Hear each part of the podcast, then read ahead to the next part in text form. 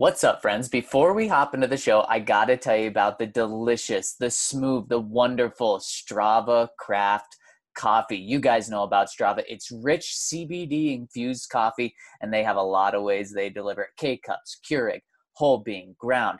This gets you the jolt that you need, and the CBD keeps the jitters from coming, and it also helps with any aches or pains that you have going on. So check out Strava Craft Coffee. It's perfect for this time when you need the juice to get up in the morning, but you don't want the jitters, especially because you're staying at home. So make sure you check out Strava Craft Coffee. Use that code DNVR20 for 20% off your entire purchase. That's code DNVR20. And make sure you tag Strava and us when you get it. Let us know how it is. All right, let's hop into the show.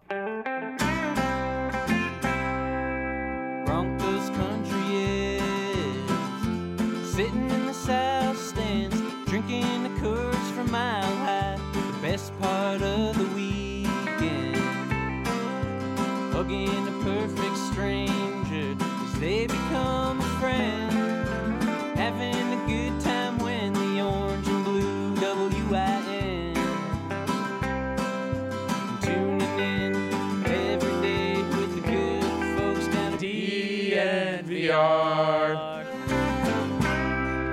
Welcome to the DNVR Broncos podcast on this Monday, this magical Monday. And before we hop into the show, I got to tell you about our very brand new presenting sponsor of the DNVR Broncos podcast, and that is Metro State Online. This is MSU Denver online. And guys, this is an awesome program that they have going on. They have over 40 online and hybrid programs, 750 classes. We know how some of you guys are in Denver, are in Colorado, already know about MSU Denver, but we know that some of you guys are from out of state. Uh, and, and and can't get to Denver to, to take classes, and this is the way to do it.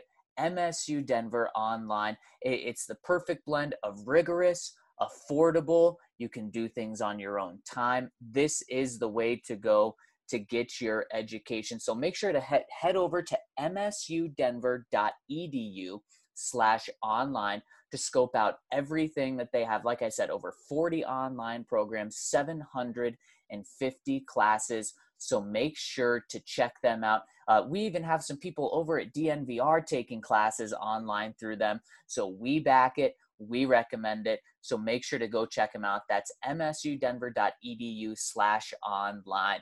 All right, Mace, how are you doing on this new DNVR Broncos podcast presented by MSU Denver Online? How are you doing, Mace? I'm doing very well. New DNVR Broncos podcast presented by MSU Denver Online.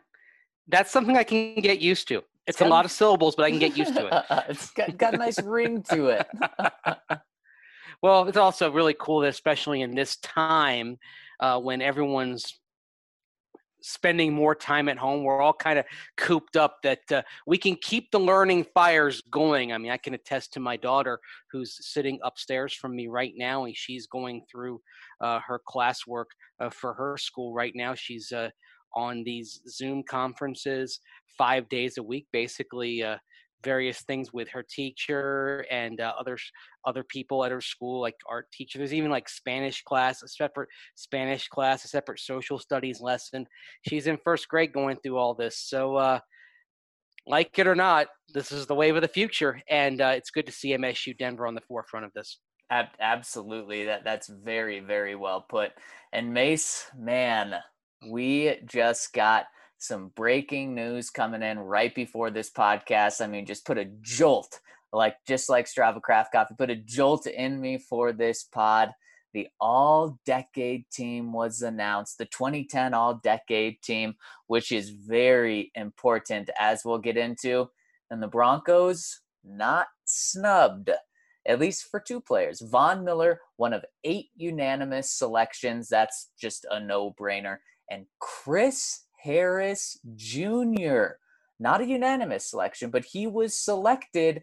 He is no longer just snubbed by everything. Two Broncos, Mace. When I say that, what are your initial thoughts? I, I think uh, it's it's a it's a deserved reward for both of these players. Of course, with Chris Harris Jr., he goes in as a defensive back, which kind of owes to all the work he did as a slot corner, which really became a thing in response to slot receivers over the last 10 years. They actually selected three cornerbacks, three safeties, and two defensive backs, Chris Harris Jr. and Tyrann Honey Badger Mathieu were the others. But uh, yeah, Von Miller, this is the no doubter. This is the slam dunk for him. If he wasn't a cinch a lock for the Hall of Fame. He is right now as a unanimous selection to this all decade team. You pile that upon the 100 plus sacks, upon the Pro Bowls, the All Pro selections, and of course, being Super Bowl 50 MVP, you can go ahead and you can start sizing him for the bust and the gold jacket. And if he wants to, he can even start writing his Hall of Fame speech right now, even though he's not going to deliver it for hopefully quite a few years. Von Miller will be in the Pro Football Hall of Fame. And as we've discussed on earlier podcasts, if he's a first ballot Hall of Famer, in my book, that means nobody would ever wear number 58 again if it were up to me. Well, and Macy, you hit it on the head. We already knew Von Miller was a Hall of Famer. This absolutely solidifies it, though. Uh, you you can just bookmark it uh, to to whenever he retires five years down the line, he should be a first ballot Hall of Famer. And now what this does is this kind of takes it to the next step of okay, well we already know he's a Hall of Famer. Now where does this put him? in the ranks of the elites. Now he just keeps climbing that. It's no longer is he an all time great. And, we've known that before this. We didn't need that to justify, but this is another thing. When you look at his resume, just how amazing it is. The number two overall pick, he certainly lived up to that. Defensive rookie in the year, right when he got in the league, he set the league on fire. Then what did he do the next year? 18 and a half sacks, a career best for now. Eight time Pro Bowler, three time first team All Pro, four time second team All Pro, Super Bowl 50 MVP, Super Bowl winner, and now a unanimous 2010 All Decade Team He's a future Ring of Famer. He's a future Hall of Famer. Oh, and by the way, all of those numbers can continue to only get better. He may have double digit Pro Bowls by the time he's done. Uh, and in what he did in this past decade, well, he just led the NFL in sacks 112 and a half sacks, led all players during that decade. It's the fifth most sacks any player has ever had in a single decade. I mean, what more can we say about the guy? Wait, I thought he had 106 sacks. Oh, you're uh, counting uh, playoffs. Never yep, mind. Okay. Exactly. All right. Yeah, you're counting playoffs because I've I've got the regular season all-time sack list here.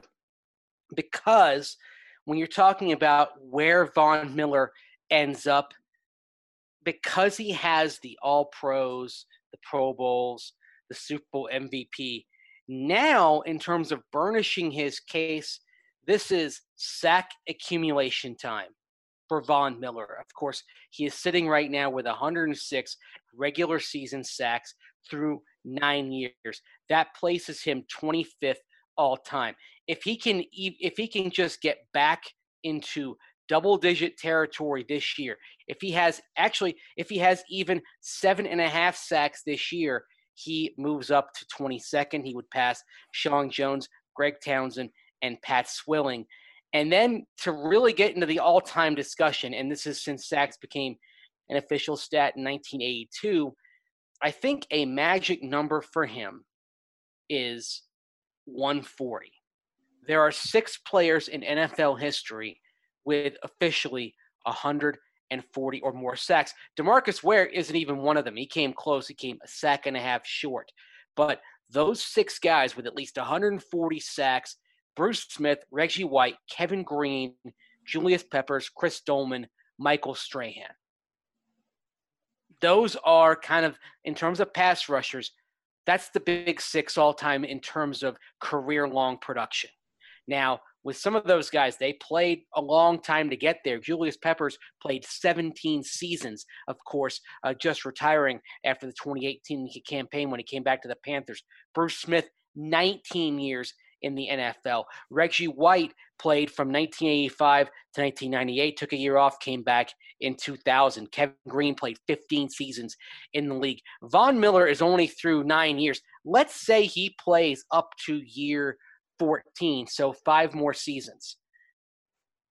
if Von Miller averages 10 sacks a year for the next five years, that puts him fifth all time in sack history. And that's just 10 sacks a year. That's basically saying, okay, sort of the minimum standard for most of your career. He's he's only failed to achieve 10 sacks in the season in the injury shortened 2013 season. And then last year when he had eight sacks. But I think you get Bradley Chubb back, you get him in year two with Vic Fangio.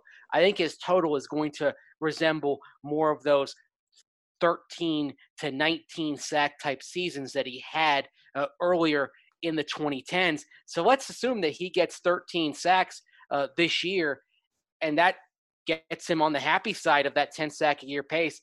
If Von Miller gets into the top five all time in sacks, if he gets north of 150.5, which is where Chris Doleman stands, he's fifth all time. And then you stack the All Pros and the Pro Bowls, and of course that big Super Bowl MVP on top of it. Zach, you might be talking about a resume that, in terms of edge rushers, is only surpassed by Bruce Smith and Reggie White. Man, talk about that. That is Mhm. absolutely insane. This is the type of talent that we're talking about with Von Mhm. Miller. And, and this is kind of cool because you, you don't, outside of Pro Bowls and, and All Pros, you don't really get to take a look uh, and take a step back at someone's career like this uh, when they're still playing. And it's crazy to see where he is now. Like we said, he, he's a first ballot Hall of Famer. Now, No doubt. he, he can just uh, skyrocket his legacy and it's so fun to kind of take a step back and look what he can do and it's i mean it's, it's just it's blowing my mind right now lo- looking and thinking about all of this and he still has what potentially five years left Yeah, maybe even more if he stays healthy. I think one of the things when I covered Julius Peppers back in Carolina was the shape in which he kept himself and just he was a guy who was a, a natural athlete. And Von Miller checks a lot of the same boxes like Julius Peppers, and Pep was a prolific pass rusher really up until his last day in the NFL before he retired. Now, some of the other aspects of his game failed him. He wasn't as strong at the point of attack against the run as he had been before, but he became something of a pass rush specialist. And it's possible that part of Von Miller's evolution as he gets into his mid 30s, if he wants to keep playing, is that he could become something of a sub package pass rush specialist when he hits age 35 and 36 if he wants to continue playing in the NFL. And then he can just keep racking up sacks and uh, placing himself among the greats. I think with Von Miller, the question is not whether he's going to be a Hall of Famer, even a first ballot Hall of Famer. The question is if you made an all time starting 22 in NFL history, is Von Miller on that list? And with another few seasons averaging 10 plus sacks a year, Zach, he would be on that list. and what's crazy about that The is best of the best. no disrespect to punters or anything Ah! we're not just we're not just talking about the best of the best we're talking about what the second third most important position on the football field and by just being what he should be i mean m- maybe not in five years we're saying he should be getting 10 sacks but by this year he should absolutely be getting 10 sacks and so by just saying he should be a, you know a von miller and, and we're not asking anything crazy from him for him to be one of the best, one of the top two best players ever at one of the most important positions ever, that is just that is something else. All right, May. Yeah, So The last three years, by the way, Zach, Von Miller has tallied 32 and a half sacks. And think about this that's with the Broncos playing from behind most of the time. The previous three years, Von Miller had 39 and a half sacks when the Broncos were playing from ahead, 2014 to 2016, much of the time. So this is where complementary football and the ability to have an offense that doesn't go out there and take a dump on the field on a consistent basis. This is where that comes into play. Even an average offense, a moderately effective offense, one that can give the Broncos some working leads more often than it has in the past three seasons, is going to help Von Miller because then that's more opportunities for him to tee off and attack the passer. And then improvement from Bradley Chubb. If he can come back from that torn ACL and be what he was before, that's going to help Von Miller because all of a sudden you're seeing more one on ones. And then I would be remiss if I did not mention Jurrell Casey as in my estimation, the best interior pass rusher the Broncos have had since Malik Jackson back in 2015. That is going to help Von Miller as well. He could be coming into maybe even a second golden age here uh, if things can break right in terms of how the Broncos develop. And if that's the case, and you're talking about him being a 10 sack a year guy for another four or five years, then man, he he's he then advances to the category of is of being considered not only an all-time NFL player, but are you saying he's the greatest Bronco ever? Right. Yeah. Now I don't think the answer is going to be yes because you do have John Elway and all that he brought to the franchise, but it might be an interesting conversation if Von Miller stays in Denver and if he's on that 10 sack a year pace for the next few years. Yeah, and speaking of great Broncos, it was really cool that Steve Atwater delivered uh, Von Miller the news. Of course, Steve Atwater, uh, an all decade player himself, a Hall of Famer himself. Uh, and he delivered the news to Von Miller this morning. And we'll be talking to Von Miller this afternoon. Uh, so be, be sure to stay tuned. What we will tell you everything that Von has to say. May someone we may not be talking to is Chris Harris Jr. But Chris, given this award, and man, do I feel so good for Chris. He's a guy that has constantly been just uh, he, he's been overlooked by the national media uh, or by, by by the national perspective in general, but not this time. He's given the all decade team honor yeah, eh, great for him. I couldn't be happier for him to see him on this list. And uh, it's a little bit different structure for this all decade team than we've seen for past all decade teams, but uh, the, the honor is still the same because they chose eight defensive backs, three pure cornerbacks, three pure safeties, and two guys they considered defensive backs. And there he is on that list, just like in previous decades, they chose uh, four, you know, four first team defensive backs and four second team defensive backs. The interesting thing, though, Zach, is that they didn't differentiate on this between first and second team. Every other all decade team they've chosen, they've differentiated between the first and second team. On this, they're just saying, okay, you're not a first or second teamer, you're just an all decade player. Yep, yep, exactly. And now Mace what does this mean for Chris? Because we talked about how with Von, this if there were any questions, he's a Hall of Famer. Uh, this just solidifies that. Does it do the same for Chris? Because we were not going into today, yesterday, we weren't saying Chris is a, a Hall of Famer. There's no question about it. Uh, let's move on from that. No, there certainly no one was saying that. Yeah, and it really depends I think what Chris does in future years because I think he's got to add a little bit more to his resume. Being a second, an equivalent of a second team player, and when you look at the names on this all-decade list in the defensive in the defensive backfield, you're talking about pure cornerbacks: Patrick Peterson, Darrelle Revis, and Richard Sherman. Pure safeties: Eric Berry, Earl Thomas, Eric Weddle, and then Chris Harris Jr. and Tyrann Matthews, the defensive backs would you say that among those eight, Chris is probably among the second four?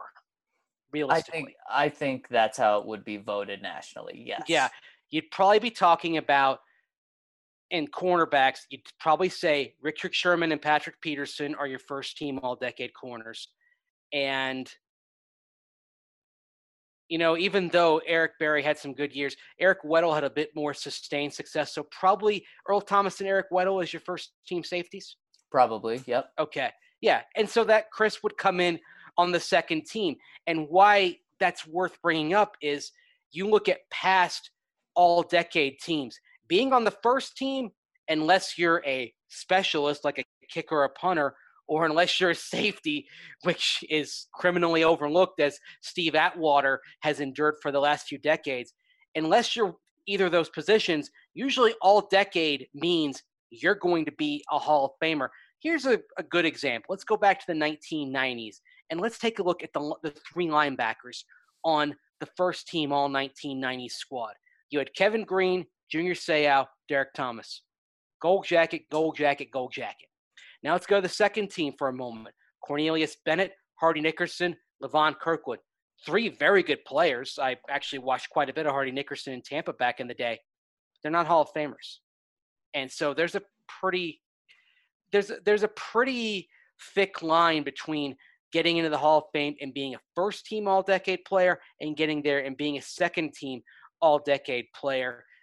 This the, this structure for the 2010s I think it makes everyone kind of feel better. Like, hey, I'm an all decade player. You get more players that are basically going to say, I'm all decade because of this.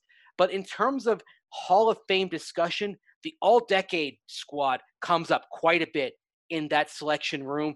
And it this by doing it differently this time, it muddies the waters a little bit. So does it actually help the Broncos, uh, both guys, that they didn't have the first and second team? Because Von Miller, he would have been first team, and so in that meeting, uh, in that meeting room with the Hall of Fame, that can just be brought up simply just like that. Well, we know Von Miller would have been. So I, I don't think it hurts him not having that first team selection. But with Chris, does it actually help that there wasn't a first and second team? Because I think we, we both just went over it. He would have had that second team designation. Now mm-hmm. there's no second team designation. He's just uh, a 2010s all decade team player. Yeah, it, it, helps his cause potentially. And there's probably still a little bit more to add to that resume, but it helps him. And actually, a guy who I think might have had his cause hurt, but could have had a, a case that uh, maybe before today was a little bit better for the Pro Football Hall of Fame's Aqib Talib. Yeah. Because he's nowhere to be seen on this list, but Chris Harris Jr. is. Yeah. And I got to so say, that, all that's of a sudden, shock. Yeah. So all of a sudden, we're going to get into discussing Hall of Fame resumes. And one thing that usually helps, unfortunately, it hasn't helped anybody on the Orange Crush from back in the 70s, which is criminal. But when you're part of a def- of a defensive unit that kind of has a defining few years of performance that even has a nickname that people remember. It's part of the fabric of the history of the game. The no fly zone that's going to be remembered in history. What may come into play and it's something that we talk about with the orange crush it's criminal there's no representation for the orange crush in the hall of fame. But what may come into play is that hey you have this all-time secondary that even earned a nickname, the no-fly zone, had some defining years, won a Super Bowl. Who's representing it? And this is where Chris Harris Jr. now becomes the favorite among the secondary. Not that Darian Stewart and TJ Ward really had any shot, but I think no. we were talking a little bit more about Aqib Talib being the Hall of Famer out of the no fly zone if one of them made it. Now, I think Chris Harris Jr. is the guy who's going to have the best odds to be a Hall of Famer someday. And certainly this helps his cause, even though the fact that you've got one collective all decade team, it's going to muddle things a little bit. But Chris, but I guarantee you, whether it's Jeff Legwold or somebody else, who knows? Maybe even me, it's making that makes that presentation someday. Who knows? yes, there we go. And I'll tell you, if I'm in that room making that presentation someday, then I'm not saying, okay, it's a little different in the 2010s. I'm saying Chris Harris Jr. is an all decade player. yep, yep. You you and don't what need do to we hurt do your with case. all with all decade play secondary players from great iconic defenses that go down in history? We get them a bust and we get them a jacket and we put them in with the immortals. You're giving me the chills, Mace. I I just decided that you are presenting Chris Harris Jr. at the Hall of Fame. Oh, it'll be a very easy presentation for me to make. I uh, and, and, Jeff Legwold does a great job, especially yes, he does. Yes, he as does. we've seen over the past yeah. couple years. But man, if there ever needs to be someone to take his role, it's you. It's you. I am not gonna pound the table literally because I don't want to mess up the connection, but I would pound the table for With Chris a- Harris Jr. in the Hall of Fame. I absolutely love it. And something else I really love is Breckenridge Brewery, the farmhouse, everything that Breckenridge Brewery does. Everything they touch turns into gold, whether it's delicious drinks. Oh, yes, just like that. Or whether it's their delicious food. Makes you have any uh, uh, uh, eating noises? No, I don't. That's okay. Probably for the best. uh, everything, everything. You're probably right on that. Everything they touch is fantastic, and the farmhouse food is killer. So, guys, if you're close to the farmhouse, you can swing by. They'll bring the food straight out to your car. Or if you're not that close and you're in the Denver area, they will deliver for free. So make sure to use the code DNVR when you order from them, and you'll save $5 off your meal. Call them at 303 803 1380 from 12 to 8 p.m. every day, is when they have this offer going on. Uh, and let's say you just want some beer. Well, order through Drizly and that will deliver the beer straight to you. Uh, maybe try the 15 can sampler. That's a perfect time. This is the time to experiment now. So try that and make sure to check out the farmhouse because supporting them is supporting us, especially during this time. Something else that's fantastic is Manscaped because what you have now is you got a lot of time on your hands. So you might as well take care of yourself. I shaved my face this morning. You got to take care of every single part of your body, and Manscaped can help keep the family jewels nice and clean and perfect, especially during this time when all you're doing is hanging out with yourself and your family jewels. So make sure to check out Manscaped. Uh, they, they've got everything from excuse me, from the lawnmower 3.0 from to the crop preserver and the crop reviver. The perfect package contains it all for the perfect package to keep your package perfect. So make sure to check out Manscaped. Use that code DNVR20 for 20% off and free shipping. Manscaped and Breckenridge Brewery, boy, that's all you need to get you through this time. All right, Mason, speaking of all you need to get you through this time, let's talk to the people because they help us get through this time. Yes, always appreciate all the great comments that we get here, of course, on the DNVR Broncos podcast brought to you by MSU Denver. Mile High Mike. Guys, help me understand something here. Patrick Mahomes' first start was in Denver back in 2017. His stats 22 of 35, 284 yards, zero touchdowns, one pick. Drew's first start, 18 of 28, 134 yards, two touchdowns, and one pick. Next game in Houston, 22 of 27, 306 yards, three touchdowns, and one pick. Now, I know Patty's almost 300 yards is good, but for real, I remember Patrick Mahomes hype everywhere after this game. Please help me understand what Mahomes showed in Denver that Drew failed to show that warranted so many crickets in the national media. Don't misunderstand me. Two years later, we see that Patty is a unicorn. I'm not trying to compare Lock to what we know he is now. But why did Patrick get so much attention after an average start? Thanks for being amazing. I have spoken. Mile High Mike. Well, Mile High Mike, I think it's a great point comparing their first two starts because, uh, yeah, you're right. The the national media was jumping all over Patrick Mahomes when he played against Paxton Lynch, and I didn't really get it. I mean, he he looked good. He he was actually wasn't he benched Mace? Uh, not benched, but uh, Andy Reid pulled him out of that game and then the Chiefs blew the lead, and then they put him back in, and he led the game-winning drive. Yeah, because they were so far ahead, and they thought, and actually it was they were up two scores, and the thought was they don't want to risk further in, risk injury to Patrick Mahomes. Yeah, and so they pulled him, and the immortal Tyler Bray came in. and Tyler Bray was seven shades of awful, and the game and the Broncos then end up coming back and tying the game. And even though it's a meaningless game, yeah, you still want to win. And so they sent Mahomes out there. And actually, it was smart on their part, win or lose, to send him out there just because gave him a chance to deliver in a high leverage situation at the end of the game. Okay, kid, it's basically preseason, but here's a chance to have a game winning drive. Yep. Go to it. Yep. And he went out there and led the game, led, led them downfield. A couple of things to consider on Patrick Mahomes. He played throughout the preseason.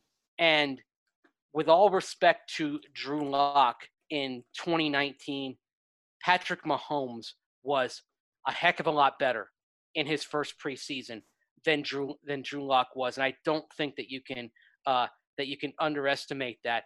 In the preseason of 2017, Patrick Mahomes completed 63% of his passes, 34 54 for 390, 390 yards, four touchdowns, no picks, a rating of 109.3. He also averaged 5.5 yards per carry. And do you recall seeing some of the some of the highlights and some of the moments for Patrick Mahomes in that preseason? And he was turning heads like mad in that summer. And it was watching those games, and I just I actually went back and watched every snap that he had because I was curious to see if the play was worthy of the hype and the breathless reports coming out of Kansas City. And it was. And the fact that Mahomes then came out in week 17 and for the most part diced the Broncos uh, up even though he didn't have a touchdown pass he made some throws that I think made us all sit up straight in our chairs and say wow and so we got that whereas with Drew Lock last summer okay he completed 61% of his passes he was 31 and 51 for 254 yards a touchdown an interception five yards per attempt 71.9 passer rating. And then we get to his first start against the Chargers, and they they basically put the shackles on him after a couple of nice throws early. So I think part of it is we didn't get the chance. Part of it is we didn't get the chance to see uh, all that Drew Lock could do in that first start. And part and and also another part of it is Patrick Mahomes.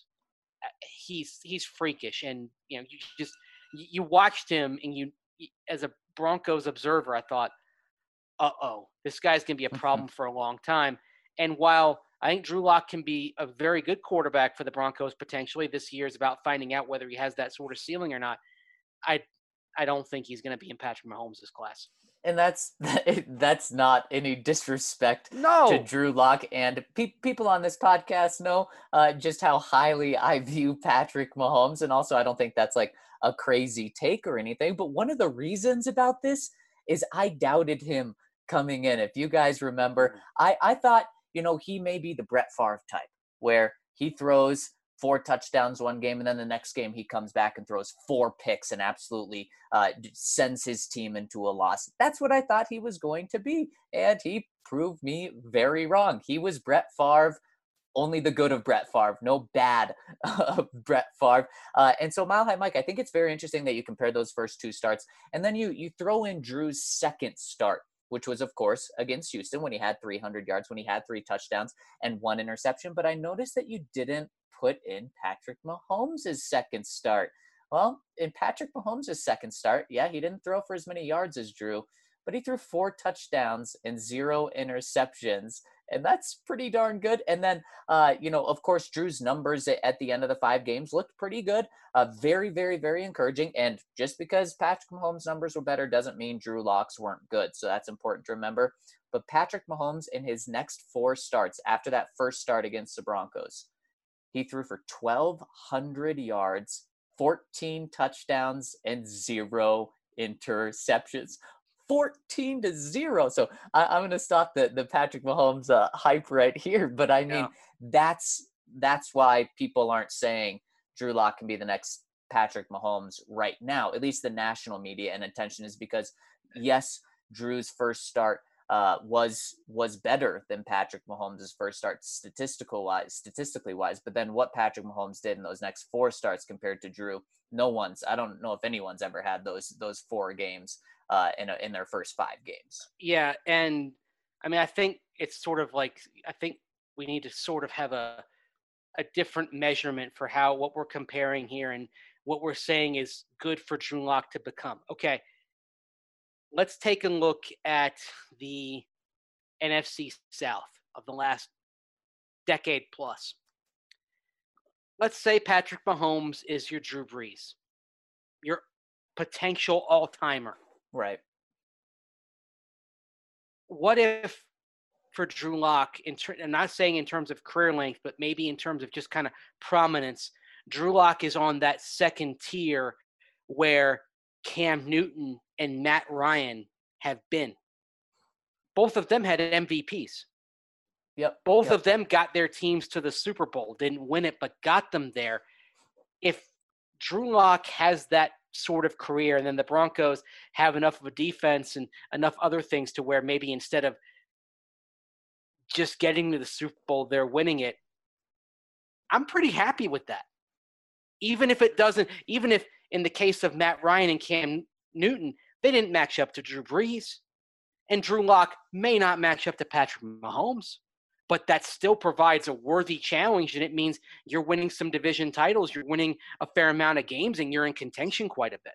Yeah, I mean, do you think the Chargers were upset at Philip Rivers at the, the type of player and caliber he was? I don't think so. I think they were thrilled with him. Now, maybe not last season, but I'm, I'm talking about the career as a whole and not about Right. the team accomplishments, but the type of player he was.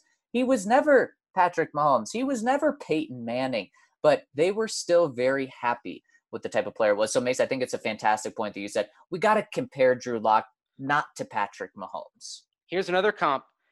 And actually, in the in this case, you have somebody who accomplished more on a team per, a team level.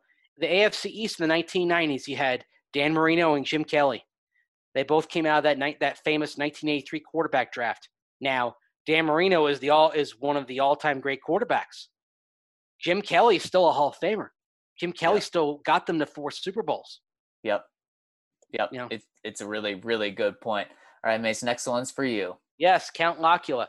Okay, gents, you get to cover another NFL team from the last 20 years. It can't be a Super Bowl winner. Damn it. My choice was going to be the O2 Bucks. Who do you embed with? Thoughtful answers only. Love the count. well, I I think of three teams.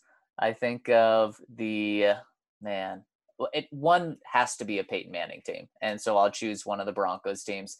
I think I'm probably going 2012, just because of how good that team was. Obviously, the heartbreak at the end of the season is something that I, I wouldn't want to cover, especially having to stand outside and the below zero temperatures for what the last two minutes of the fourth quarter and both overtimes. That's your choice. I stayed in the press box. Yeah, that's true. That's true. I had, Uh, I mean, I had a deadline to hit after the game, but I, I stayed in the press box. Man, I gotta say though, the team that I that may take the cake, although it's not covering Peyton Manning, would be the, be the Tim Tebow team. I mean, Mm. just the storylines that were coming out of that. That you know what? That's probably it. Tim Tebow. Oh. Okay, that's, but he did say another NFL team, but I mean, I just, Oh, I took it. I took it as you took one NFL team for one season.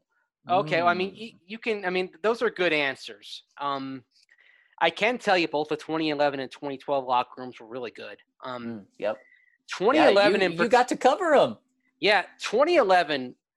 The guy in 2011 that was my probably my favorite in terms of someone who would just say whatever and would stir the pot a little bit. I really liked Willis McGahee.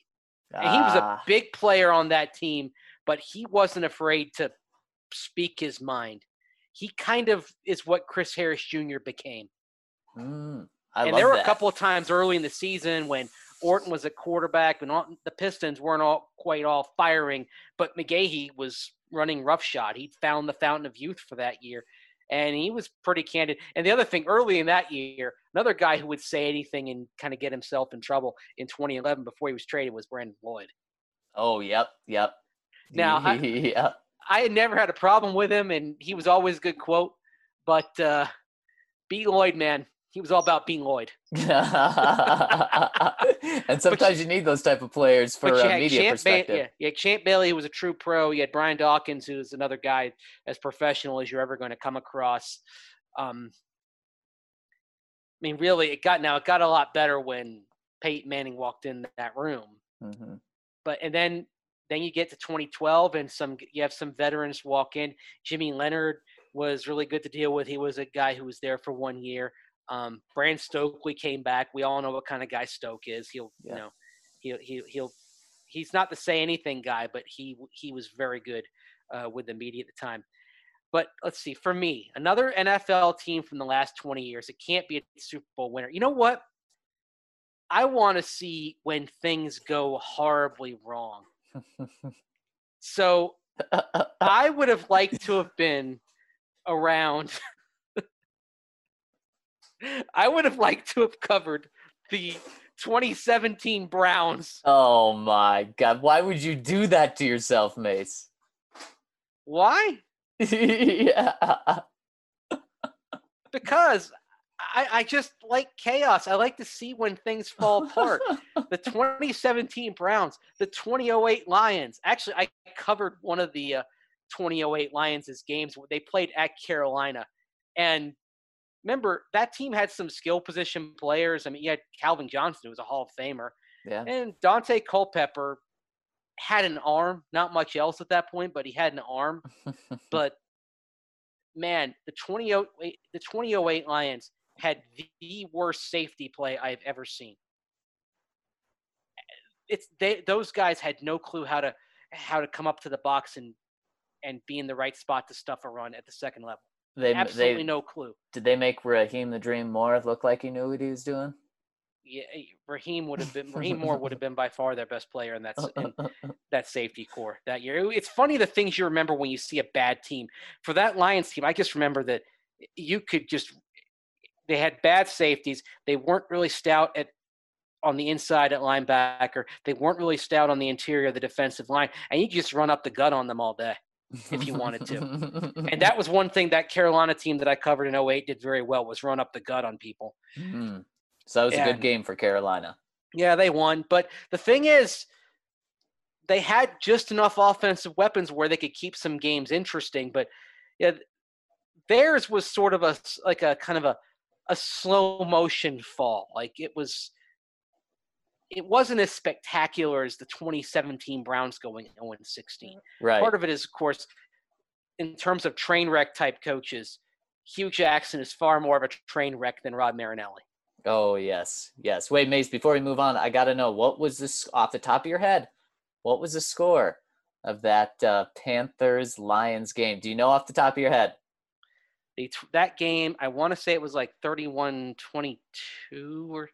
You know what? I'll t- I'll just I'll just take your uh, take your word for it. All right, hang on. I'm going to click. I'm going to look it up here. So you're going 31-22 is the guess.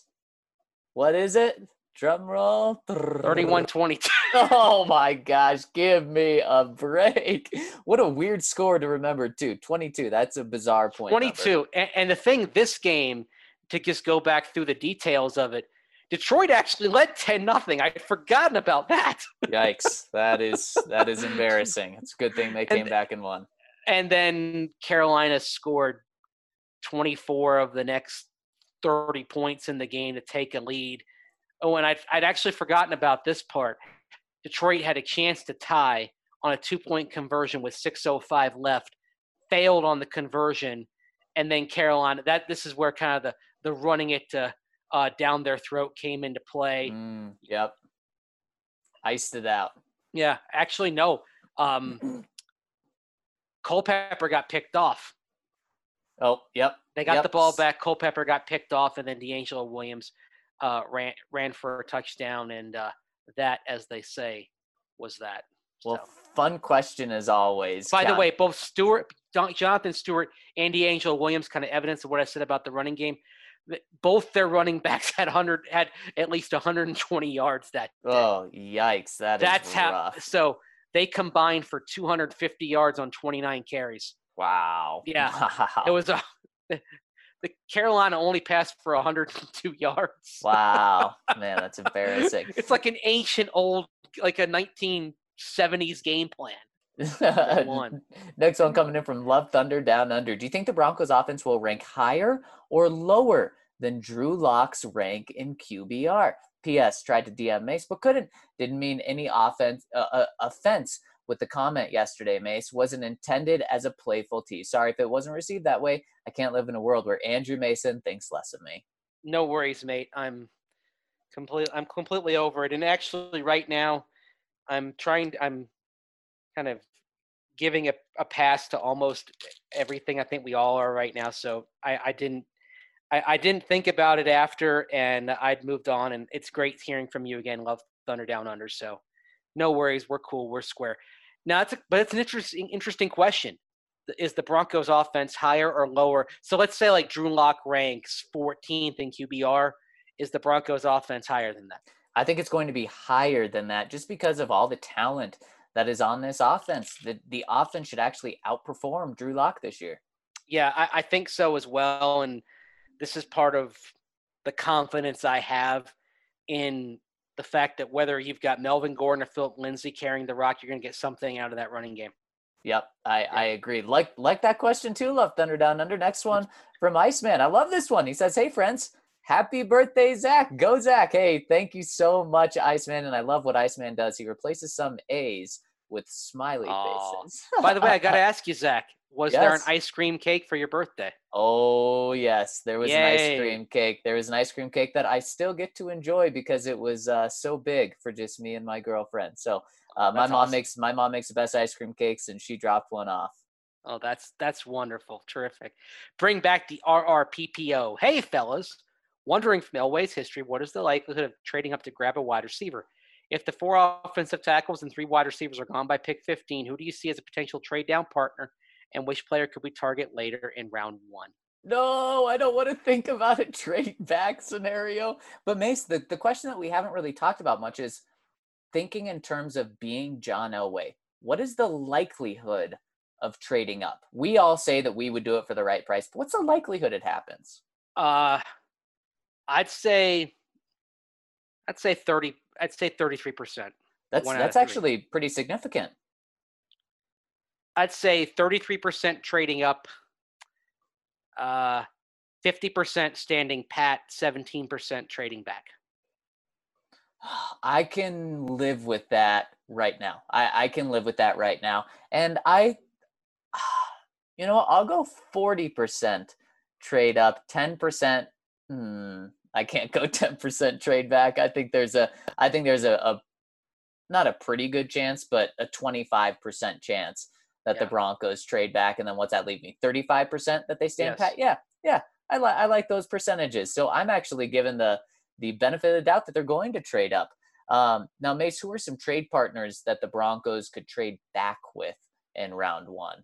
Uh, maybe awful maybe Miami, maybe? Philadelphia. Mm, Miami, yep. Philly coming up for a wide receiver.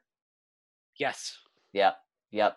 I and can. I, uh, I'd be a little bit I'd be a little bit nervous about dealing with them because if I think if they want a uh, if they want a receiver, I'd be thinking, okay, maybe I want to have that receiver too. yeah, yeah. Um, the other thing is, it depends sort of uh, what receivers they value. Let's say that um, maybe they view receivers differently than we do, perhaps. right. That's very then- true. I mean, maybe they, you know, they like a Brandon Aiyuk more than at Arizona State more than others. Let's say he's a guy they have highly valued. In that case, then I, th- I would think about trading down, get more value because you still, you know, even though I think uh, we poo-poo the notion of acquiring picks, this team still has a lot of areas that need an upgrade. Yeah, that's true. Volume of picks, especially on days one and two, can still be a good thing for you Yep. because you do need to upgrade the receiver position, maybe with multiple guys that you add in the draft. You still need to upgrade inside linebacker. You could st- you could use another cornerback. You could use probably two offensive linemen, one interior and one at tackle. You could probably use another defensive lineman for depth. So there's plenty of areas on the roster that you can address Yep. in this draft Oh, you're right. It's just and be filling and be filling a need and improving the position. from a selfish point, I don't want it. Oh, I know, but uh, you know we're we're not going to be at the facility. We're going to be doing all this from our homes, and uh, exactly. well, it's funny. We'll sit here and say we have nothing but time, but that that's actually not the truth. Uh, time's going to evaporate quickly. Time's going to evaporate quickly before the draft. I'm actually uh, doing some, going to be helping out uh, Dre and uh, and Hank with uh, some some draft bios. That's going to be one of my big things this week is uh, working on some scouting reports. Love it. I can't I can't wait, man. Guys, you guys got to stay tuned. We're going to drop such an We- awesome draft preview. yes, this is going to be. I wouldn't say it's the only draft preview you're going to need, but uh, it's dadgum close to it. I, I can't wait, and I've been uh, doing a lot of film watching uh, late night to kind of freshen up on some of these guys and going back and watching some of my Senior Bowl video as well. And uh, yeah, I'm I, I'm looking I'm looking forward to this uh, getting these scouting reports up. This is gonna be a lot of fun. So stay tuned to thednvr.com for that. All right, next one coming in from Baja24. Hey, y'all. Been a while since I last commented, but just wanted to echo everyone else who has expressed their thanks for the content you've been producing to keep us sane during this hectic and uncertain time. I live in a world of DC politics, so I've been up to my neck of the mostly bad news on pretty much a daily basis. This podcast is one of the few reprieves I have at the end of each day, and I always look forward to it. Appreciate so, hearing oh, from you. Ab- absolutely, man. And I just, I love DC, so I, I love hearing from that side of the country. Yeah, I, I, love DC as well. Of course, I was I'm a Virginia native from Richmond, which is frankly a world away from uh, from DC in Northern Virginia. But uh, many years ago, um, I had an opportunity to potentially potentially go work in that area.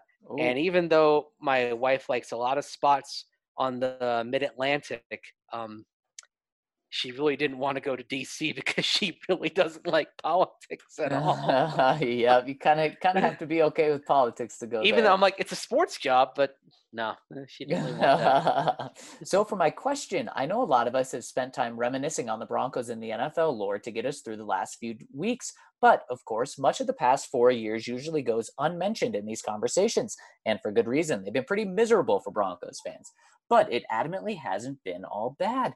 We've acquired some great players and coaches and had some undoubtedly awesome wins during this stretch. So, in order to remind us of the team's bright spots since winning Super Bowl 50, I wonder if you can think of a few games in the post Manning era that you recall had fun watching or that produced memorable moments. Thanks again for the service you provide to Broncos country. Can't wait for the draft and hopefully the full season to get here. Yeah, and thanks for listening and uh, all that you do as well. We really appreciate it. You know, Zach, I think this list is going to be pretty heavily tilted toward 2016. Yep. Because that was the year the Broncos started 4 0 and we're sitting at 7 and 3 after 10 games, 8 and 4 heading into the final quarter of the season before things really hit the skids there in that December. So I think back to edging the Panthers at the start of the year. I think back to Trevor Siemian lighting up the Bengals in week three um, trampling think, Brock Osweiler and the Texans on Monday Night Football uh, yeah. later on in that season. And then, of course, to me, that then in that season, that was, of course, the uh, the block PAT in return uh, that uh, Justin Simmons and Will Parks pulled off together to win the game in New Orleans. Yeah, those are those were some great moments. And I'm going to connect it to the the start of the next season, week two against the mm. Cowboys, when they just they they they kicked them they kicked them all, all over the field on offense, on defense. What was that 42 to 17 or something like that, Mace? Correct. Very hey, good. Hey, wow. I feel like Andrew Mason right now. you know, 2018, there weren't, even though they went 6 and 10, like 2017, beyond the Cowboy game, I just want to forget the rest of that season ever happened. Yep. yep. That was like the last bright spot. Yeah, 2018 is interesting because – they had that blowout win over Arizona, 45-10 on Thursday night. But as I watched that game, I, I thought, man, this is a Mike McCoy led offense, and Josh Rosen is doing nothing, and they don't know how to use David Johnson at all. That that was the Cardinals were a grossly incompetent team. The only game in for me that really jumps out and stands the test of time potentially is the game against the Chargers, and some of that you got some help from the Chargers, like Philip Rivers, you know, throwing it uh, into the ground on a third down and stopping the clock. But that last drive at the end, and you have a couple of big connections, and then what I, the sight I'll never forget is when Keenum spikes the ball and they're in field goal range, and you see Courtland Sutton and Emmanuel Sanders jumping around like little kids, knowing, yeah. "Hey, we've done it! You know, we, yeah we're gonna win this game. Eh, that I, I remember that exuberance and and how joyful they were. And then of course you go 2019, and I and I actually even said this was among my 10 favorite games of the entire decade. The Texans game. Yep. When Drew Lock lit up Houston, they went down there. No one gave them a snowball's chance in hell, and they didn't just win; they throttled the Texans. The game was not nearly as close as the score would indicate. And part of it is also kind of how we feel about Drew Lock. And I think there's hope that he can become something more involved with that. But that's a game that jumps out too as a joyful game. So great question, Baja 24, to, to let us re- remember that it wasn't all bad as of recent. Yep, Southern Steve. Hey, y'all. What are the chances of the Broncos moving up in the draft in order to draft Jerry Jeudy? I've been willing to give pick 15 this year and next year's first round pick. What do you think? Can you imagine Drew Lock throwing to Jeudy, Sutton, and Fant and having Gordon and Lindsay as our running backs? Bring on the Chiefs, go Broncos, and stay well. I like the idea of trading up for Jerry Jeudy if that's what it if, if you need to trade up, but there's a limit to me trading up. I am not trading next year's one, period. Nope. Nope, I'm not either. And you know what? If Jerry Jeudy, if it requires a one to move up to number five in order to draft Jerry Jeudy, well, you know, he is that good of a player where he can go in the top five, but I'm just not. Uh, the, the the Broncos aren't in a position to do that. So no, I'm not willing to give up a first round pick. I'm willing to give up two thirds, or I was thinking about this today, Mace. I'm willing to give up a second to move up because if I'm willing to give up two thirds to move up, well, if I give away my second, I can pretty much get moved two thirds to get back into the second. So it's kind of a potato potato right there. Yeah, so you can have a one, a two, and a three. There is one thing that is interesting though, and it's going to require projection and foresight. And there's so much that can happen between now and then. I acknowledge that this is something that teams may not be thinking about, but there may be some Patriots that might be thinking this way. what if there's an indication there's no college football season this year? Because I think we can agree there are a lot more hoops for college football to jump through than the NFL. Yep. To have a season. I think it's far more likely there's an NFL season than the college season. Yep. Okay. So what if there are teams that think, hmm, you know, next year's draft, you may not have as many early entry guys. You may not have senior year film.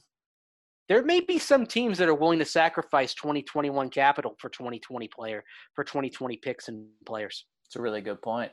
That would be smart of organizations to be at least thinking about that. Yeah, and and that's where I'm actually kind of going to counter my own argument, and this is just part of thinking out loud when we do this, because you know we don't some we don't often look at the questions before.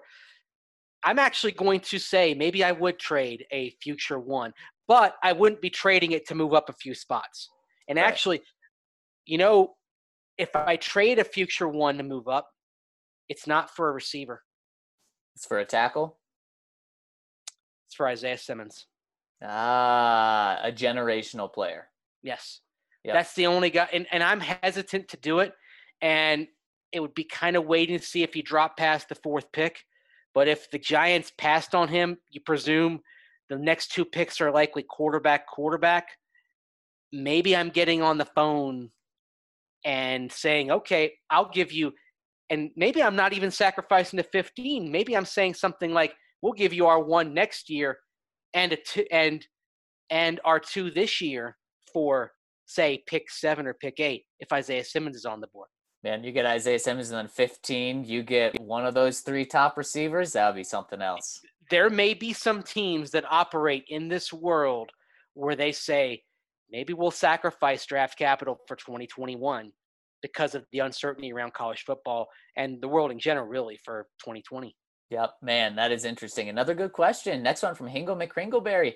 Really hoping RK doesn't draft Burrow in the Madden League. Might have to trade up above him to get who I want. With a little bit of extra time in the last few weeks, I've been watching a lot of Broncos highlights, especially those of Terrell Davis, my favorite all time Bronco. Elway's a close second. Since I was born in 1997, I didn't get to see many of them live that I remember, but watching them now still puts a huge smile on my face at how good they were together. In my opinion, they're one of the best, if if not the best, quarterback running back combination in the NFL's history. How would you rank them number one, or where would you put them? Well, I'll turn to my uh, history expert, Mace. What Mace? What are some other combos? Uh, Kurt Warner, Marshall Faulk. That's a good one. That was a hell of a combo with the Rams and the greatest show on turf. The two guys that made it go. Give me John um, and TD. John and TD are definitely on this list. I think you say okay, you start with Hall of Famers. Right. My choice would, in terms of sustained success, my choice would be Terry Bradshaw, Franco Harris in Pittsburgh back okay. in the 70s. It's hard to argue with a team that won four Super Bowls. And yes, a great defense was part and parcel to this. But going through their Super Bowls, their, those wins in particular, Franco Harris carried the team to the win in Super Bowl nine. Basically, was the best player on the field of that day, right there, probably with uh, Mean Joe Greene on the defensive side for the Steelers, who had a, had a great day as well. And then Terry Bradshaw had a couple of Super Bowl MVPs there at the latter part of the decade. The interesting thing with the Steelers, their run came in the midst of some rules changes in the NFL. The 1978 changes that for that end up banning contact within five yards of the line of scrimmage uh, for defensive backs against receivers. And the Steelers, they won they won four titles, but they did it in two different ways. In the mid 70s, they won back-to-back titles with a running game and defense and a little bit of a vertical threat. Lynn Swann, of course, had that big game Super Bowl 10. And then you get to the later part of the decade, the defense is slowing down. Franco Harris is still good and still productive and still playing at a reasonably high level. But what really made the Steelers jump out in 78 and 79 was with the with the rules against the against chucking at the line of scrimmage. That opened their passing game up. It was Terry Bradshaw, Lynn Swann, and John Stallworth just slicing and dicing opponents left and right. And so that combo to me that's hard to top as far as quarterback and running back. But to John Elway and Terrell Davis, they're top five. You throw in, say, Aikman and Emmitt Smith in this group. Yeah. You'd want to mention this is going way back Johnny Unitas and Lenny Moore from the Baltimore Colts. They're both Hall of Famers. Yeah, it's I'm not saying Elway and TD are the best, but it doesn't take long to call the roll. They're right there in that top in that top five, maybe even top three or four. I'm saying they didn't have uh they didn't have the longevity, but when they were on, I'm gonna give it to to John and TD just because I mean how good they both were. But yeah, that that's a oh. fun oh, thing to think about. No and doubt. you got to talk about Troy Aikman and Emmitt Smith as well, and that's another that's yep. another combo to take a look at, and that's why I, you could argue who's the better combo, Elway and TD or Aikman Emmitt Smith. Emmitt is the all-time rushing leader and the Cowboys won three Super Bowls, the Broncos two. But in terms of that eh, of their peak moment, I'm actually going to give it to Elway and TD over Aikman and Emmitt Smith. Hey. As I'm thinking, as I'm thinking about this, I'm I'm going to say right now, second best all time behind Bradshaw and Franco. Love it not too bad, you know, and just give me Elway and TD number one. All right, ne- next one coming in from Hawkeye Bronco. Fellas, while thinking of old Broncos games to watch, I remember the Clinton Portis years. While it was a brief two year window and only one lousy playoff loss, it's crazy watching some of his highlights as a Bronco and Shanahan's offense. Two potential games to rewatch are the home games versus the Chiefs in 2002 and 2003. Portis went off, scoring nine combined touchdowns. While the trade of Portis for Bailey was definitely a win for the Broncos, I feel like Portis is often a forgotten man when remembering past great Bronco players. Had he stayed in Denver for his career, what was his ceiling? Ring of Fame or Hall of Fame? Also, I just got Mace's book in the mail and can't wait to sit down and read it. Well wishes and thanks for the great content. I, I love it. I, I, love the fact that you got that book. Thank you. I that hope is you, too cool. I hope you can you enjoy that. I hope you enjoy reading it as much as I enjoyed writing it. You know, I'd like to find a good game from kind of the, the early to mid 2000s.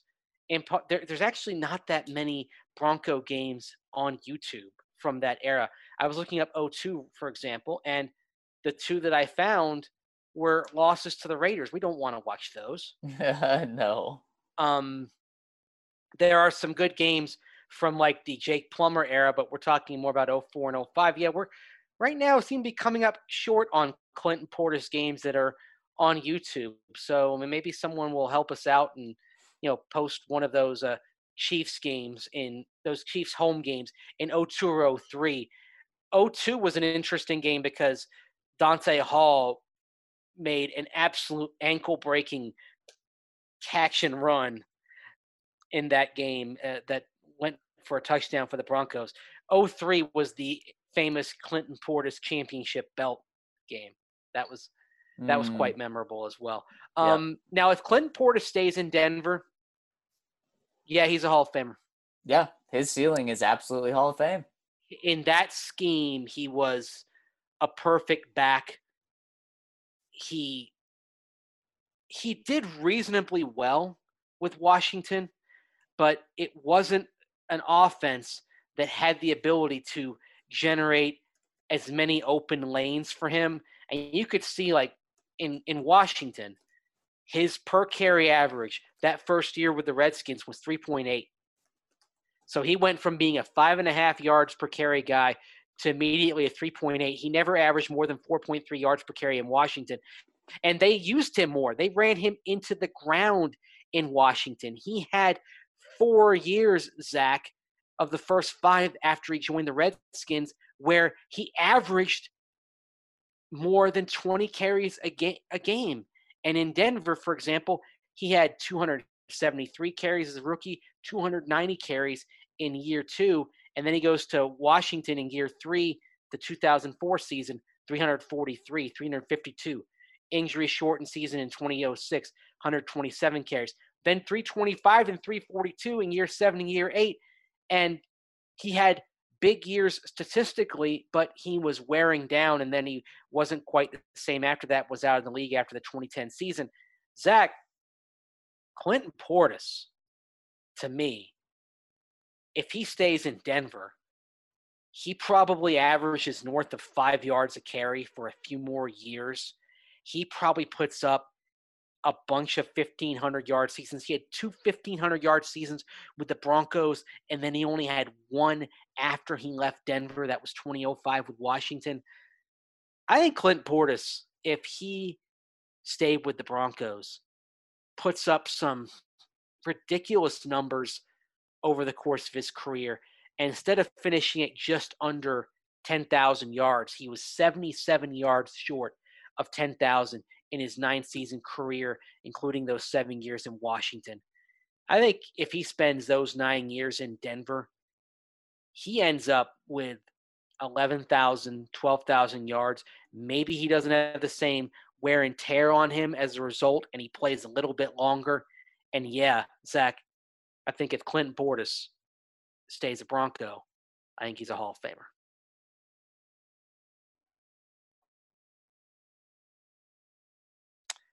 Anyway, I just saw a text from Zach, and uh, we're to move on to the next comment. That was that was good stuff, by the way. I love reflecting on Clinton Portis. He's one of my favorite players that I've ever covered in Denver.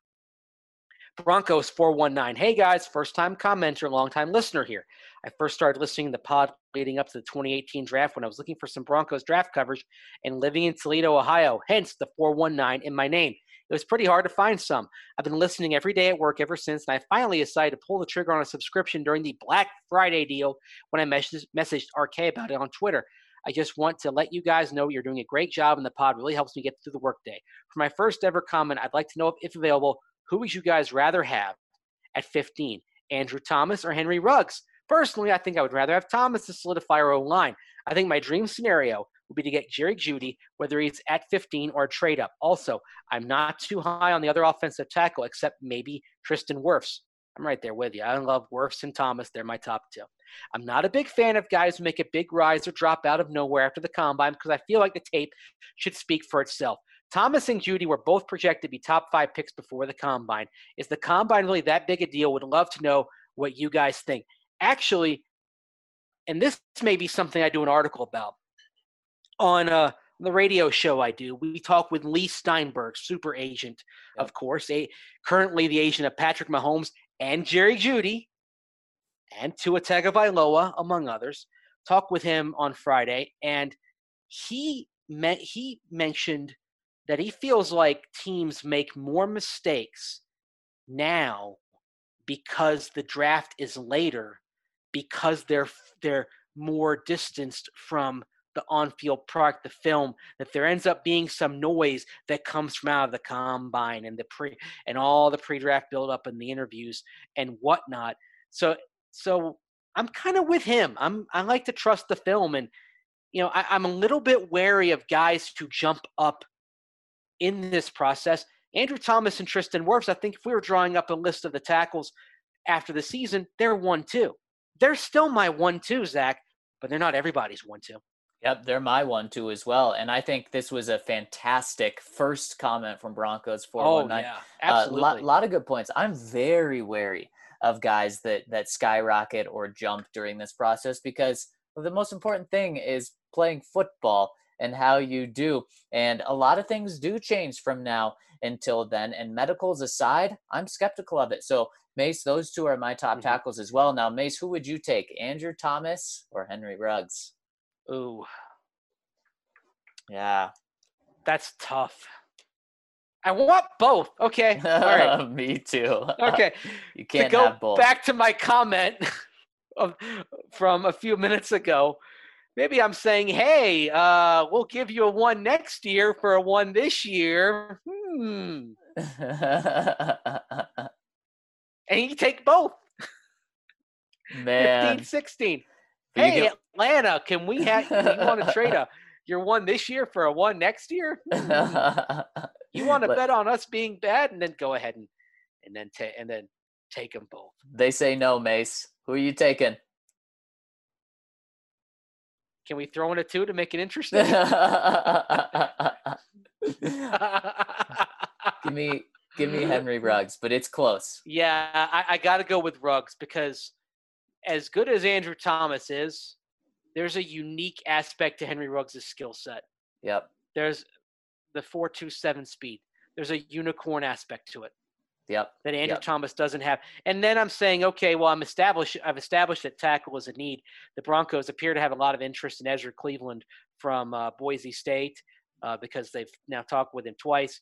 But I'm getting in the second round and talking about him. I'm talking about Prince Tega Wanogho out of Auburn, and then maybe even some developmental guys down the line as well. Yep. But ta- Yep. yeah, tackle is is something the Broncos really, really have to find a way to address early, And speaking even if they of, don't do it in round one. Speaking of those tackles, Naderade says, any updates on Ja'Wuan James? Is he going in for offseason rehab as an injured player?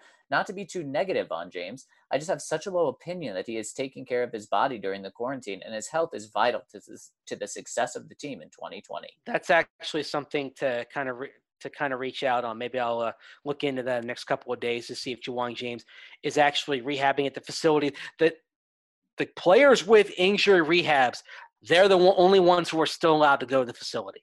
Yep. The facility. I mean, that's that's basically been it at this point. Yep. Is is rehab. Exactly. Exactly. Next one from Onion. Booty. Bronco.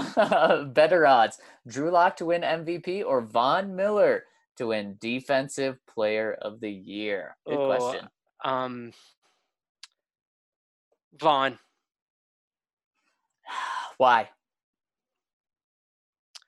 I think you get you, you get him comfortable in this scheme in year two. You have Chubb back to health on the other side. You have Jurrell Casey working inside of him.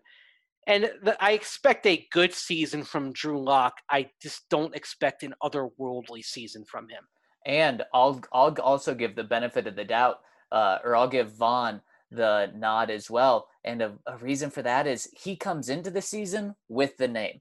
If he jumps out and has, let's say, six sacks in the first four games, or through 10 games, he has 12 sacks, 13 sacks. People are, everyone's going to be talking about him across the country. Whereas Drew doesn't have the national name yet. So uh, by the time the national the perspective catches on, it's not not necessarily going to be too late, but he's just going to be a couple of games behind Von. Uh, and then also, like you said, all the surrounding talent that Von has, he he should be ready to go from the get go.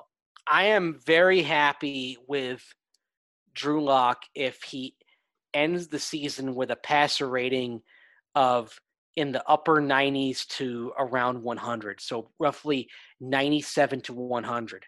Now, I bring that up because in terms of passer rating, if he's in that range, Zach, looking at the numbers here, that would place him somewhere between ninth and 11th Yep, top in ten. the NFL. So that's fine, but that's not going to get you MVP. There's, I think, there's more that Drew Lock has to leap in order to be MVP than Von Miller being Defensive Player of the Year. Right. So that's why I'm going to go with Von. Another comment from Onion: Booty Bronco, my Shepherds. I rewatched the Broncos 2015 Super Bowl triumph over Spam Newton's Caroline Kittens. Hey, come on, you can mock the mock them as the kittens, but don't but don't mock Carolina. And had a few revelations. Number one, Talib had an awful game. So did Demaryius. Two, Kony Ealy could have won MVP if the Kitty Cats had won. That's a great point right there. Yep. Kony Ealy was dominant. That was his career game, and, and he never never came back to that. Three, Tyler Polumbus whiffed on a block on C.J. Anderson's game-securing touchdown run. Four, we should have kept Trevathan over Marshall, reaffirming something we already knew. Yep. Five, contrary to popular belief, Derek Wolfe was better than Malik Jackson, so we were right to stick with Wolfe. Mm, I don't agree with that one. I agree with you, Mace. Yeah, Derek Wolfe, very good player. Malik Jackson had some special talent. Mhm. Six, Peyton Manning need to have been put in an elderly home. Oh, come on. Oh no. Seven, Ronnie Hillman need to have been launched into the surface of the sun. Well, you couldn't do that because that was the year in which when Ronnie, when CJ Anderson started, Ronnie Hillman played better. And then when Ronnie Hillman started, CJ Anderson played better. So you needed Ronnie Hillman to start. right. So Yep. CJ Anderson could do his thing. Yep. Eight, Darian Stewart was a bad man. I Can't do the Stephen A. Smith. I think it was pretty good. Nine, my eyes still well up when I watch the Super Bowl trophy presentation ceremony. Ten, lastly, I'm going to drink a lot of beer tonight, Jim. Budweiser. Von Miller's buying. Great Peyton. Manning voice. Uh, Southern accent is the one thing I can do pretty well. you nailed it, and great comment, Onion Booty. And spe- I agree. Great comment. Didn't agree with all of it, but great comment. and speaking of great, Mile High Green Cross, they are great. And guys, make sure you check out Mile High Green Cross because supporting our partners is supporting us. And sign up for their loyalty program. Not only you're supporting us, but you receive 20% off your entire purchase once a month. So load up that that time and go once a month at least to get 20% off at Mile High Green Cross. And make sure when you do, make sure to tag us uh, and them on social media to show them that you're supporting us. They're conveniently located on 9th and Broadway, not too far away from me, right in the heart of downtown. There's parking in the back, so downtown's a great location, but sometimes parking's tough. Not there. And they offer hyper, which so no cash needed. You're in and out in under nine minutes. So make sure you check out Mile High Green Cross. And when you do, sign up for their loyalty program to receive 20% off your entire purchase. Yeah, great stuff at Mile High Green Cross. Nick Geyer, 813. Yo, Mace. I was intrigued a couple episodes ago when you said you have some unwritten material like books and stuff. I had the same going on. I have hundreds of poems, a bunch of other other unfinished poems, and also book ideas I need to revisit and finish. Care to let us in on a mild mild outline of one of your story ideas? Well, Hmm. this is a little bit dark. Oh. but one of my story ideas it's actually kind of a thriller horror that is set in the football realm in which you have a star player who is actually he he had he he is basically a sociopath and it Mm. manifests itself in in many ways but the entire organization covers it up Mm. because like he's such a good player. And basically, it's the one person who tries to kind of expose this and unravel it, and kind of grappling with the fear of you know basically potentially not only throwing away your career but also putting your life at risk and how you know as it's you know basically this person has can can go forth and has that and is accumulating evidence but how do they go about accumulating the evidence? Quietly how do they you know how, how do they escape? Because of course something like this they're going to want to keep quiet. So it's basically kind of a kind of a corruption at all levels sort of thing but yeah it's the kind of book that i couldn't write if i worked for an nfl team but it's the sort of book i might write now Let's hope it's not based on a true story or anything. no no but it's not based on a true story but my mind goes to some dark places I love it. I love it. I can't wait to read that, mates. Next one coming in from Coach Tobin. Happy Monday, everyone. I want to start by saying I really am liking the buildup of this team. What happens in the draft should fill important needs and depth, etc. I know they will do a good job as they have in the past too. The most important thing is everyone has fun. There we go, Coach. I love that attitude. amen Drew Lock. He impresses me more each day, not only when I pull up games from last year, but also how he speaks and shows leadership, especially in these times. It's going to be really fun to watch.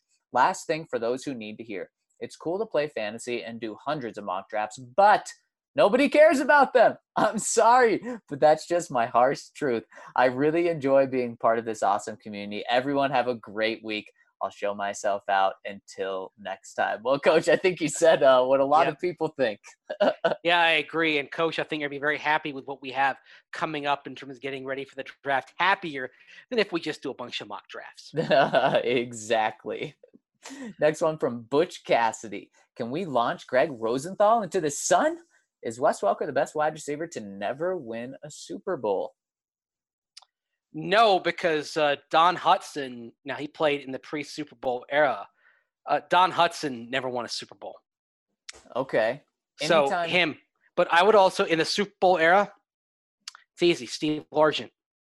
Mm. Never even made a Super Bowl. Wow, that's sad.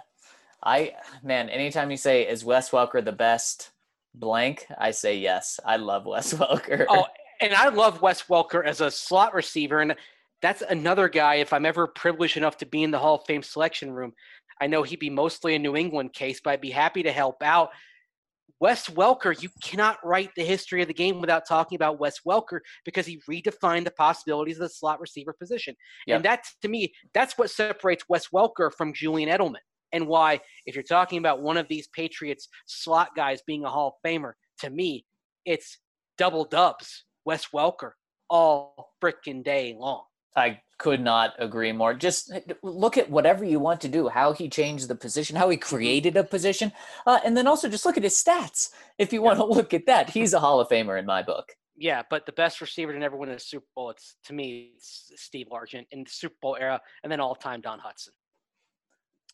Anyway, LDJ Larry Dang Jr. Hey guys, so as the clear future and talent of this roster approaches contract extensions, why is it that not only we but several teams don't front load all caps contracts so that by the time you have to pay your cost controlled quarterback drink you have a low mm-hmm. cap hit from the player you extend. For instance why can't we provide a lot of bonus in simmons' contract extension instead of a $15 million cap hit?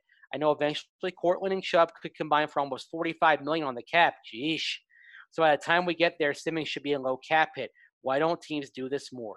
And speaking of cap hits, should Bronco fans emotionally prepare for themselves for this being the final year as a Broncos player? No way he can keep making 20 plus a year after this year, right? Like if we're going to be a piece or two away after this year, Von can't be our biggest cap hit anymore, right? What do you think? Well, well if if we talked about earlier, Zach, if Von Miller flourishes in this scheme, hell yeah, you can pay him 20 million. Right but he didn't flourish last year. So you no. need to see him not just get 10 sacks, you need to see him have a huge year. You need to see him have 15 plus sacks this year so you feel comfortable paying him $20 million. And here's the thing, LDJ, you're onto something because after this year, Von Miller has uh, only like $4 million in dead cap. So that's huge. And that's something that can't be ignored right there. And the fact that he has only 4 million in dead cap this is where you start talking about kind of a, a restructure and extension. Yep. It I, gives you a, a chance to be creative. The other thing on all contracts for the next few years is you want to find out what the television rights fees are going to be like. And one of many things that has been altered by COVID 19 and its myriad repercussions on society and the sports world is the fact that the uh, discussion about rights fees is probably something that has been delayed a little bit. And I think before this year, the thought was okay, get a CBA done in March. If the players ratify it by then, then you start moving on to TV contract discussions for 2022 and beyond. You start getting those in place. Now those are kind of ripped asunder. But believe it or not, even in a poor economic environment, there's an opportunity for the NFL here because if they can find a way to play games this year, even if you don't have fans in the stands. But let's say that COVID 19, say it fades over the summer, let's say it comes back in the fall, and people are maybe sheltering in place again, but football is still finding a way to go on with testing, as Dr. Allen Sills of the NFL said, the key toward resuming some semblance of normal NFL life is widespread testing. What if NFL ratings are through the roof this fall? Right. If people can't go to the game, even if people can't go into the games in person, they're through the roof. All of a sudden, those rights fees you could get become greater. And Yeah. then there's more money to make sure you can take care of all your guys. So there's just there's so many things that have to happen. You can start thinking about the possibilities, but there's so much that has to fall into place that it kind of puts some of these things on hold in terms of whether to front load or not. Yep, it's a good point, Mace. Next one from the Danimal. Afternoon, gents. I have a quick draft scenario I came up with to run past you after Mason's act talked about last week. What would be our answer to the nightmare scenario for the Broncos in the first round? It'd be a very specific set of cir- circumstances, but I can see a way that it happens. Let's assume that the big three wide receivers, along with the top four tackles and all the blue chip defenders, are off the board at 15, and Burrow and Herbert are taken by Cincinnati and the Chargers, respectively. Miami decides to target Tua later in the first after believing that team's inability to bring him in for physicals dropped his draft stock so they can use a later pick for him, leaving them without a quarterback after the first pick. At 15, we missed out on the marquee names, are too high to waste the pick and take a second tier player, and don't need more draft capital. So instead, LA calls Miami and offers to get their quarterback of the future without costing them a 2020 first rounder, allowing them to use all three of their first rounders on skill position players. Miami agrees to the trade, and Denver selects Tua in the first and immediately ships him along to Miami along with th- a third rounder in exchange for both of Miami's 2021 first rounders and one of their two 2020 second round picks, giving Miami four first round players this year. John uses the two second rounders we have to draft the top interior offensive lineman, Biadasz Cushenberry, and Chenault, filling the biggest needs we have without wasting pick 15. One of the three first rounders we have next year, it can be assumed at least one will be a premium pick because Miami is going to be Miami. This gives us a contingency plan for Lock. If he balls out, which I truly hope he does, we have the picks of, to build a world ending team next year. If Drew stumbles, it, it moves our pick into premium range, as well as we have the capital to move up to snag Trevor Lawrence. Three first round picks can buy a lot. If we find ourselves in the scenario at pick 15, does that plan make sense, or do I just have too much time on my hands and need a hobby to keep my mind out of bizarro NFL world? Sorry for the long comment. I promise I re- rewrote it twice and shortened it, and I appreciate you guys finding a way to keep the football alive during the apocalypse. Take care, Danimal. I like the outside the na- the box nature of what you're saying, Danimal, but there's only one problem. Let's say Drew Lock doesn't work out, and you're saying, okay, we'd love to get Trevor Lawrence. Do you think the team with the number one pick overall in 2021, if they have anything but a high level quarterback, you think that team is trading the pick? Nope. They're taking Trevor. Yep. That's it. I mean, we live in such an uncertain world right now. There are very few things of which we are certain. I am certain that Trevor Lawrence is going to be the number one pick next year, no matter what. And if a team doesn't have a high level quarterback, they're taking Trevor. That's Yep. it. So don't even think in terms of, oh, we might be able to trade up for Trevor if we get capital. Unless you have the number one overall pick, you're you're not getting Trevor Lawrence because, because don't rely on getting Trevor Lawrence because I don't think the team that has that is going to trade it just because Lawrence can we can agree he's a generational type of prospect, right? Yep. Like he's in the uh, he's in the Andrew Luck category, the guy that you just you know when he's there he's going to be number 1. Absolutely. And that team ain't move and that team ain't moving unless they've got a guy who could be a potential Hall of Famer quarterback. Yep. Yep. So Uh, there it is. On top of this, I love your trade scenario, Dan. Yes. But I love it, which means it's too good for the Broncos. The Dolphins, it wouldn't make sense for them. I, I think it's very intriguing. It makes sense, especially now we've talked about how many things are hazy for 2021, but you are talking about getting two ones right. for the Right. and so that's where I say, okay, fine, that's an acceptable price, even though the 2021 draft may look and feel a bit different if college football can't get off the ground. I'm my fingers are crossed, Zach, that one thing that does happen is that even if college football doesn't happen in the fall, that we have a college football season, even if it's running like January to March. That'd be fun. That'd be a, fun. a major college football season. I wouldn't count on seeing a lot of low levels, but a major college football season. Something I don't see happening is Tua falling at all. I think we're past those No. days as well. Yeah, I think so too. Caleb Chi, hoo ha! Just wanted to pop in and say thank you for Arcade coming up with the idea to help Timmy last week. It's truly unbelievable. We, as just a fraction of the community, were able to pool that much in resources so quickly. Thank you for all for what you've created. Also, trade up and get Jeudy Ruggs or Lamb. The Jags clearly have no clue what they're doing with their franchise when trade back for a stale bag of chips and a PBR that has sat in the Jacksonville sun for five, for five days. Keep the content. Man, if you can do that trade, absolutely do it. Thank you so much, Caleb. Thanks Yep. for chiming in. Next one coming in from Champ twenty four eighty Smith. Hey fellas, I saw a mock draft on the on the Broncos subreddit where we moved up to nine trading with the Panthers. Do you think that we could make this trade with trading our first and two thirds? And who would you take? Here's the here's the link, but we don't need to. We, we, we believe you. What do you think, Mace? I would Mm. definitely trade two thirds to to move up to nine. I think that yeah, guarantees Carolina might top de-. Carolina might demand a two in that. Well, I I'm I would do that as well because then you can just move use two thirds to move up uh, and, and get yourself a second. because Car- in Carolina it's seven. Yeah. So Carolina's at seven. So I don't know. Yeah, if- so not nine. yeah, I think you'd be trading with the Jags, right? Yeah. Yeah. So, but I, but on the link you go there, it does say the seventh pick, not the ninth pick. Okay. Yeah, two threes. It might get it done on the draft value chart uh, to move from 15 to seven, but I don't think Carolina's taking that. I think they're asking for a two.